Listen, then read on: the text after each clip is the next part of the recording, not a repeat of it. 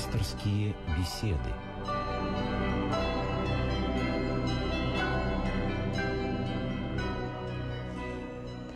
Добрый вечер. Как обычно в это время по воскресеньям мы приглашаем вас к разговору. Наш пастор сегодня протеерей Павел Великанов. Добрый вечер. Добрый вечер.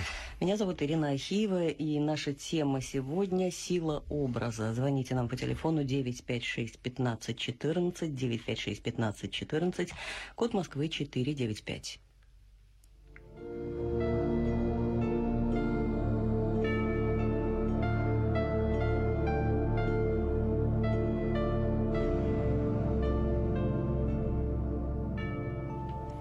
Итак, сила образа. Мы так устроены, что образами мыслим. Как только произносится это слово, э, произносится слово, мы ясно представляем себе, о чем идет речь. И когда это нечто осязаемо, и когда неосязаемо. Эм, я вот нашла цитату из э, Иоанна Кронштадтского «Иконы требуются нашей природы», начинается эта цитата. Э, может ли природа наша обойтись без образа? Можно ли, вспоминая об отсутствующем, не воображать его? Не сам ли Бог дал нам способность воображения? Иконы – ответ церкви на вопиющую потребность нашей природы. Да, замечательная цитата. Сегодня особый день, когда мы вспоминаем в церковном богослужении отцов Седьмого Вселенского собора. И вот кандак праздника заканчивается очень интересными словами – и лобызаем икону во человечении Христова. То есть почитание икон для церкви на самом деле было не просто какой-то отвлеченной идеей, за которую боролись. Мы знаем, что были гонения, и нередко все эти гонения заканчивались трагически для и для тех, кто гнал, и для кого нередко гнали. Вот. Но проблема на самом деле родилась из практики – Одно дело, когда человек обращается к Богу как некой мысленной фикции. Вот есть некая идея божества. Кто он такой, что он, Чистая каков идея он. такая, да. Никто не знает. То есть можно молиться в пустоту. То есть, по большому счету, выходит, что ты молишься сам себе. Да, самовнушением занимаешься. Да, ты создаешь некий собственный образ, свое представление о Боге. И тут происходит самое страшное. Человек, молясь самому себе, он становится абсолютно недоступным для Бога. То есть тот живой, реально существующий Бог, который пытается достучаться до человеческого сердца, оказывается вне сферы зрения этого человека. Так вот, образ, икона, икона это и есть изображение, некий образ того, кто на ней изображен, для церкви явилась очень важным критерием правильности внутренней жизни. То есть это своего рода жесткие рамки, в которых только может происходить молитва. И вот если мы посмотрим в храм, в храме, что происходит, как молятся верующие, мы заметим, что практически никто из них не стоит с отрешенным взглядом, либо закрыв глаза и вот находится в таком, знаете, медитативном, полусомнамбулическом состоянии. Все смотрят. Каждый находит для себя тот образ. И не, да, и не просто смотрят, они, вот если мы посмотрим, как человек молится перед иконой, он буквально э, стоит, уткнувшись в икону своим взглядом. И вот то состояние, когда человек действительно вступил в молитву как диалог с Богом, для него уже ничего другого не существует. Он полностью отрешился. Вот я вспоминаю замечательный пример из жизни ныне почившего митрополита Антония Блума. Э, в одной из своих бесед он рассказывал, что э, однажды он заметил некого пожилого человека, Э, который, по-моему, даже был не православный, по-моему, даже был, по-моему, католик. Он заметил, что человек тоже приходит на службу, он ничего не молится, не участвует в том богослужении, mm-hmm. в котором участвуют все остальные прихожане. Но в то же самое время он заметил, что он находился всегда на одном и том же месте напротив храмовой иконы Спасителя. Вот. И вот как-то он подошел к нему и задал вопрос.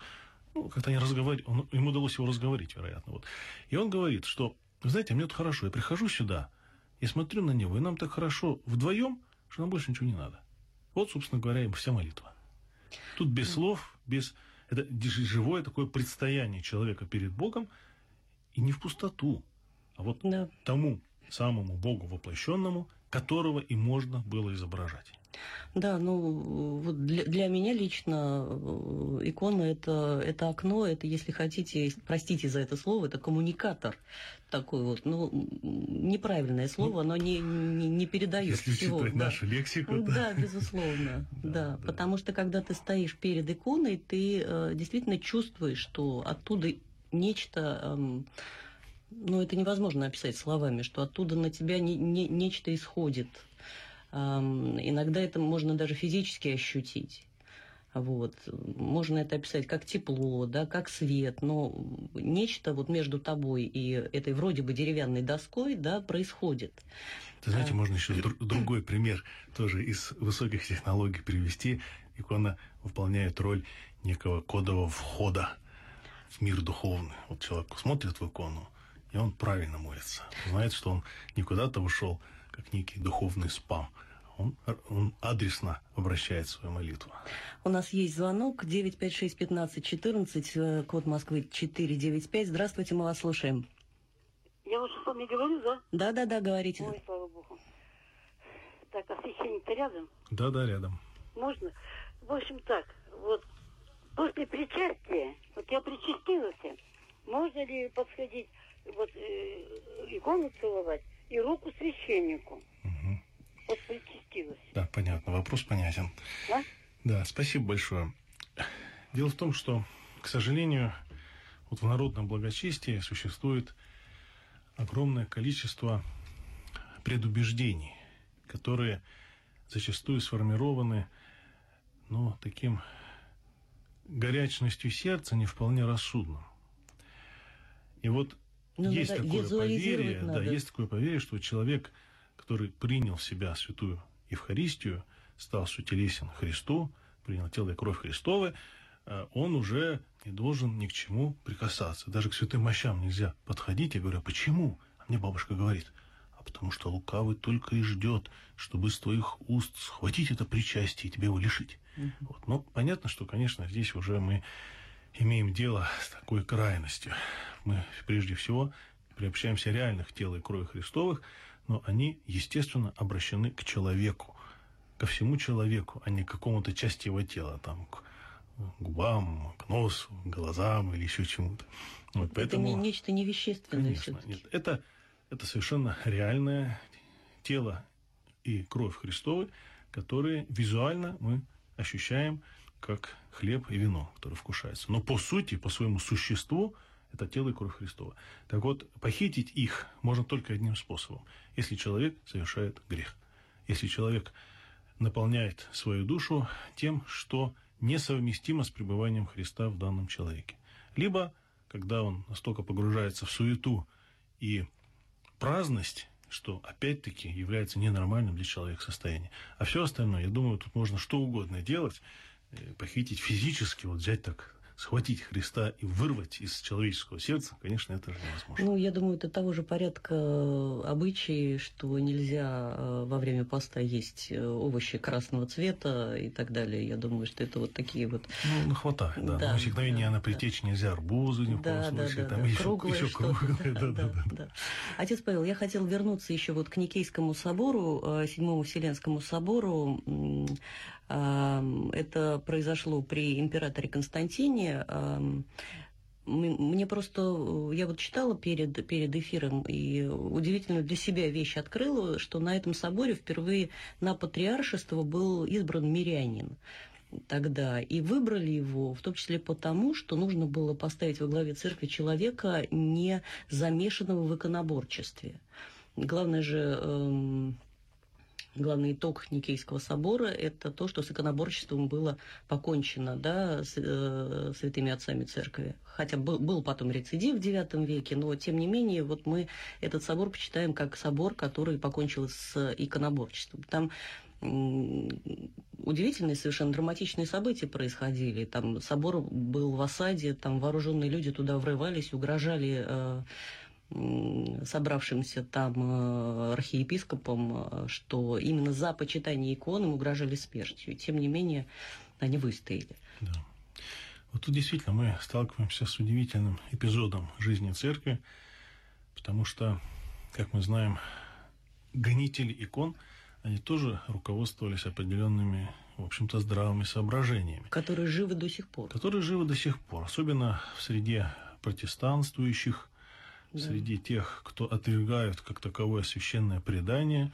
Это все очень актуально и по сей день. И вот что здесь удивительно.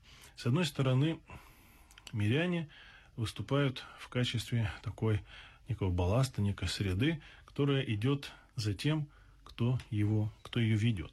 С другой стороны, мы видим, что в процессе защиты икон очень активную роль занимают именно монашествующие.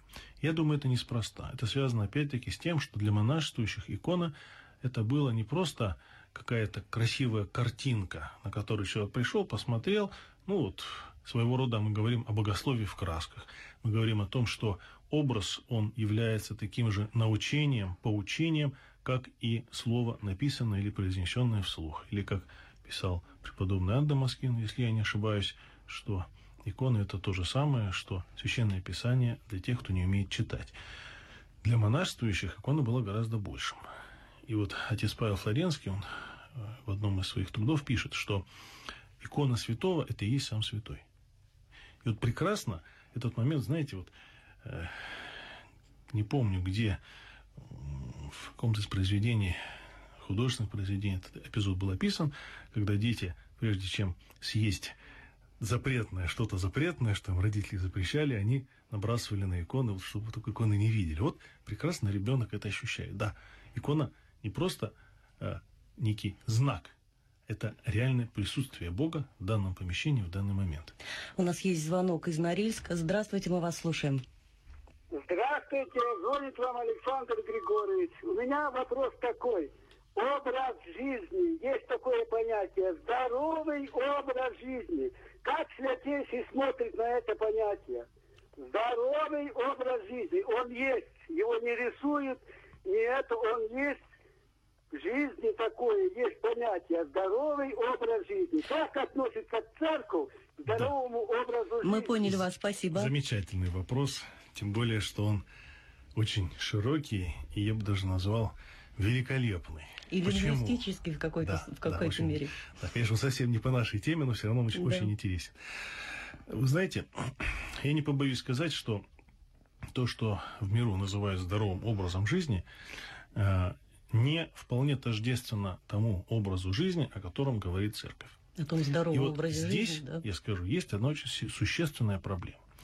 К сожалению, нередко мы встречаемся в церковной жизни с такой определенной гипертрофией духовно-душевного делания и определенном сознательном пренебрежении воспитанием тела и воспитанием здорового образа жизни именно в таком материальном плане.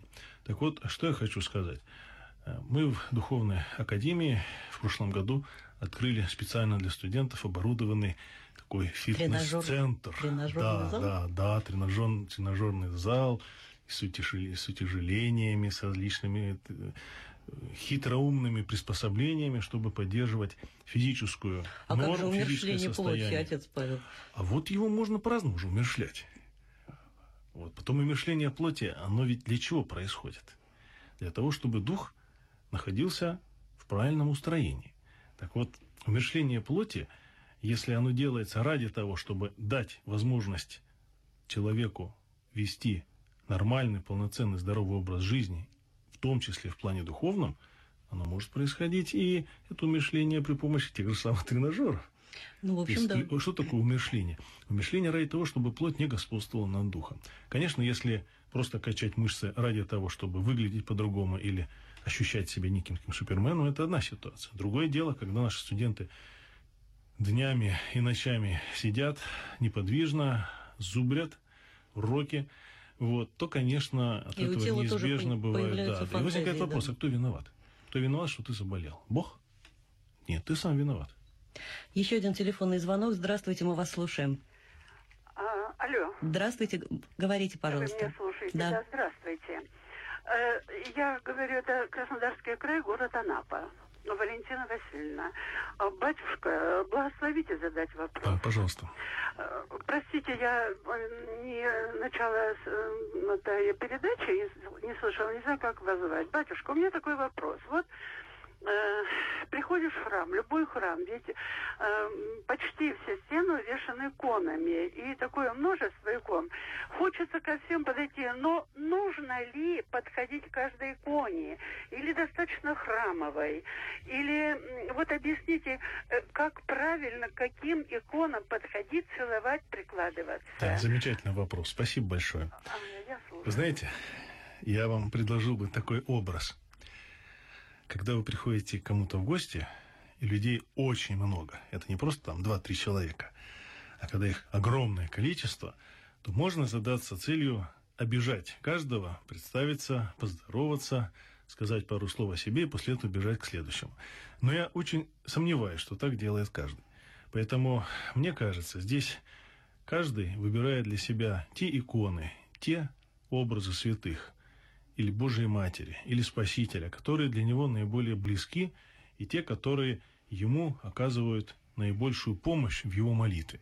Все-таки мы приходим в храм, и надо смотреть не так, что вот там 543 святых смотрят со стенки, и вот если И отметится у 521 каждого, да. не отмечусь, да, ох, он мне там отомстит. Нет, я боюсь, что это уже не христианство. Все-таки такой несколько формализм далекий от христианского духа. Правильно? Перейти, подойти. Конечно, всегда мы прежде всего поклоняемся храмовой иконе и праздничной иконе, ради которого в данный момент концентрируется все простите, богослужение. я хотела сказать, что к хозяину дома мы в первую очередь Конечно, да, подходим. абсолютно верно. Мы, мы подходим к хозяину дома. В, этом, в этой ситуации это та икона, которая находится в центре храма на налой, ради чего сегодня церковь собирается именно как церковь. После этого, конечно, мы подходим к тем иконам, которые являются наиболее почитаемыми в этом храме, либо храм, посвященный этому святому. А дальше это полностью ваше произволение. Подойдете ли вы к од- к одной иконе, либо вы не подойдете вообще больше никакой иконе.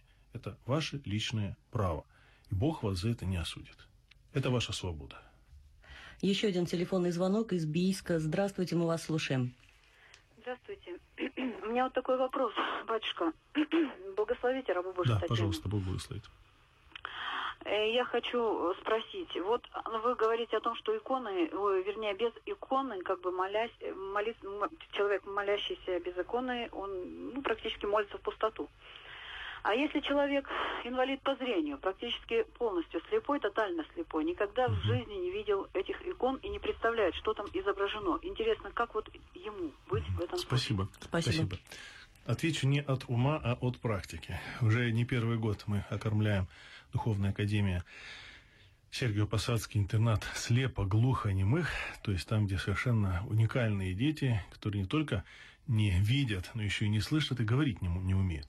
Так вот, там у нас храм, и в этом храме есть иконы. Иконы, которые вырезаны богородскими резчиками. И вот э, есть потрясающие фотографии, когда ребенок подходит к иконе, и вот он пальчиками эту икону ощущает. И понимаете, э, ну это, это, это надо видеть, это надо видеть. Действительно, без образа молиться все равно сложно. Все равно сложно. Даже человеку, который ничего не видит, которого, так скажем, вот, э, ну, вроде бы не должны никакие образы появляться. Но в то же самое время мы прекрасно знаем, что образы появляются не от зрения, а от нашего Да. духа, от ума, от воображения, сознания, которое присутствует и у самого слепого человека. Поэтому в этом смысле вот эта осязательная икона, она прекрасно выполняет свою роль. И более того, они требуют этого, чтобы было. Для них Потом- это очень важно. Очень Потом- важно. Образы – это же не только визуальная вещь.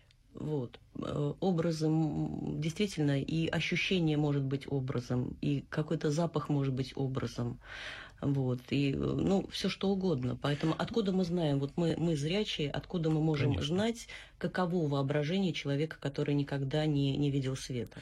Да, тут такой момент, что э, церковь очень настоятельно всегда предупреждала против э, активизации и развития воображения во время молитвы.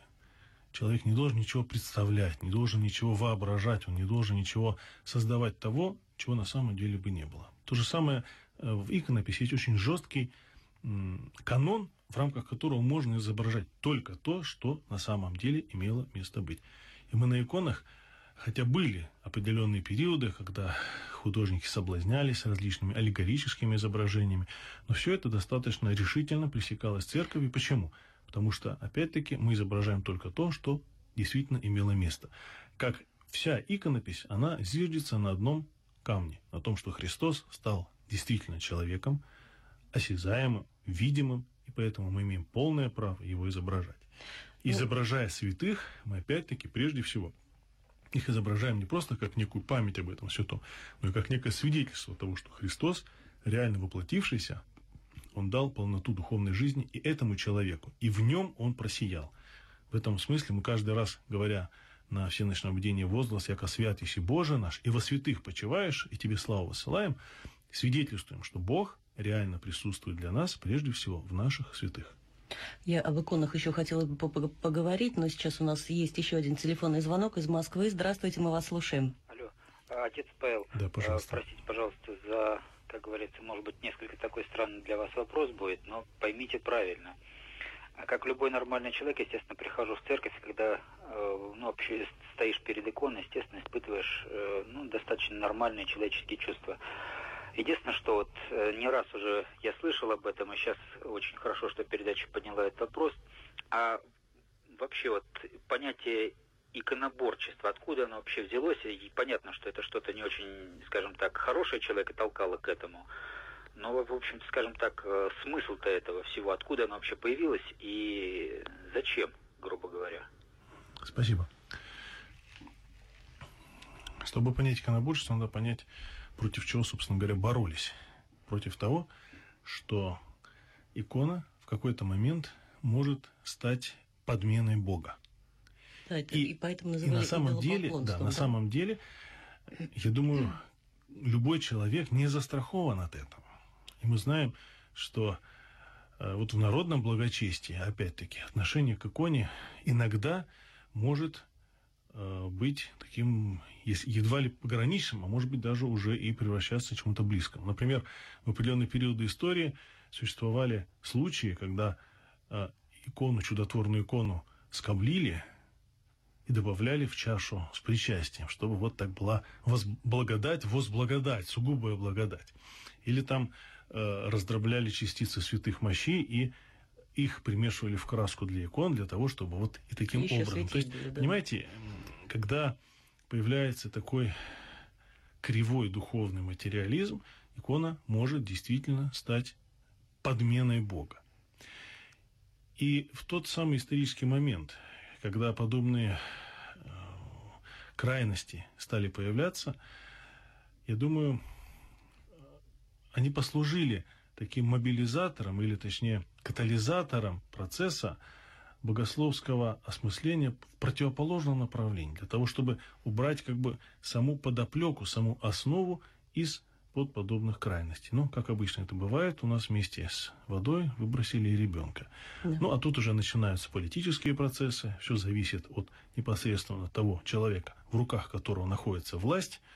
Народ в целом идет за своими начальствующими, и вот начинаются очень широкие масштабные движения против икон. Икона отождествляется с идолом, выкидывается. То есть духовные корни – это было своего рода такое монофизиство, духовное монофизиство. Четкое разделение, разделение мира духовного от мира материального. Еще один звонок из Твери. Здравствуйте. Мы вас слушаем. Ваш вопрос, пожалуйста. Я хочу знать, здравствуйте, почему нельзя использовать вместо осязательной иконы статуэтку святого? Допустим, мы привезли с Белой пустыни, а нам говорят, нет, нельзя, нужно только перед иконой. Почему? Нет, ничего подобного. Можно использовать и любую статую. Не существует никакого канонического запрета на изображение святых в таком вот осязательном образе. Э, только в практи- на практике у нас на Руси, вообще в православной традиции – больше укоренилось двухмерное изображение. Мы видим, что даже на иконах практически отсутствует игра света и тени.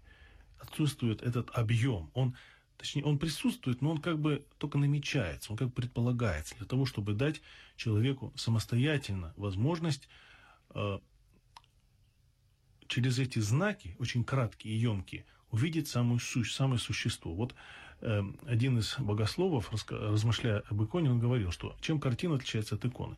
Картина показывает э, зрительный эффект. Такой оптический эффект она отражает. Угу.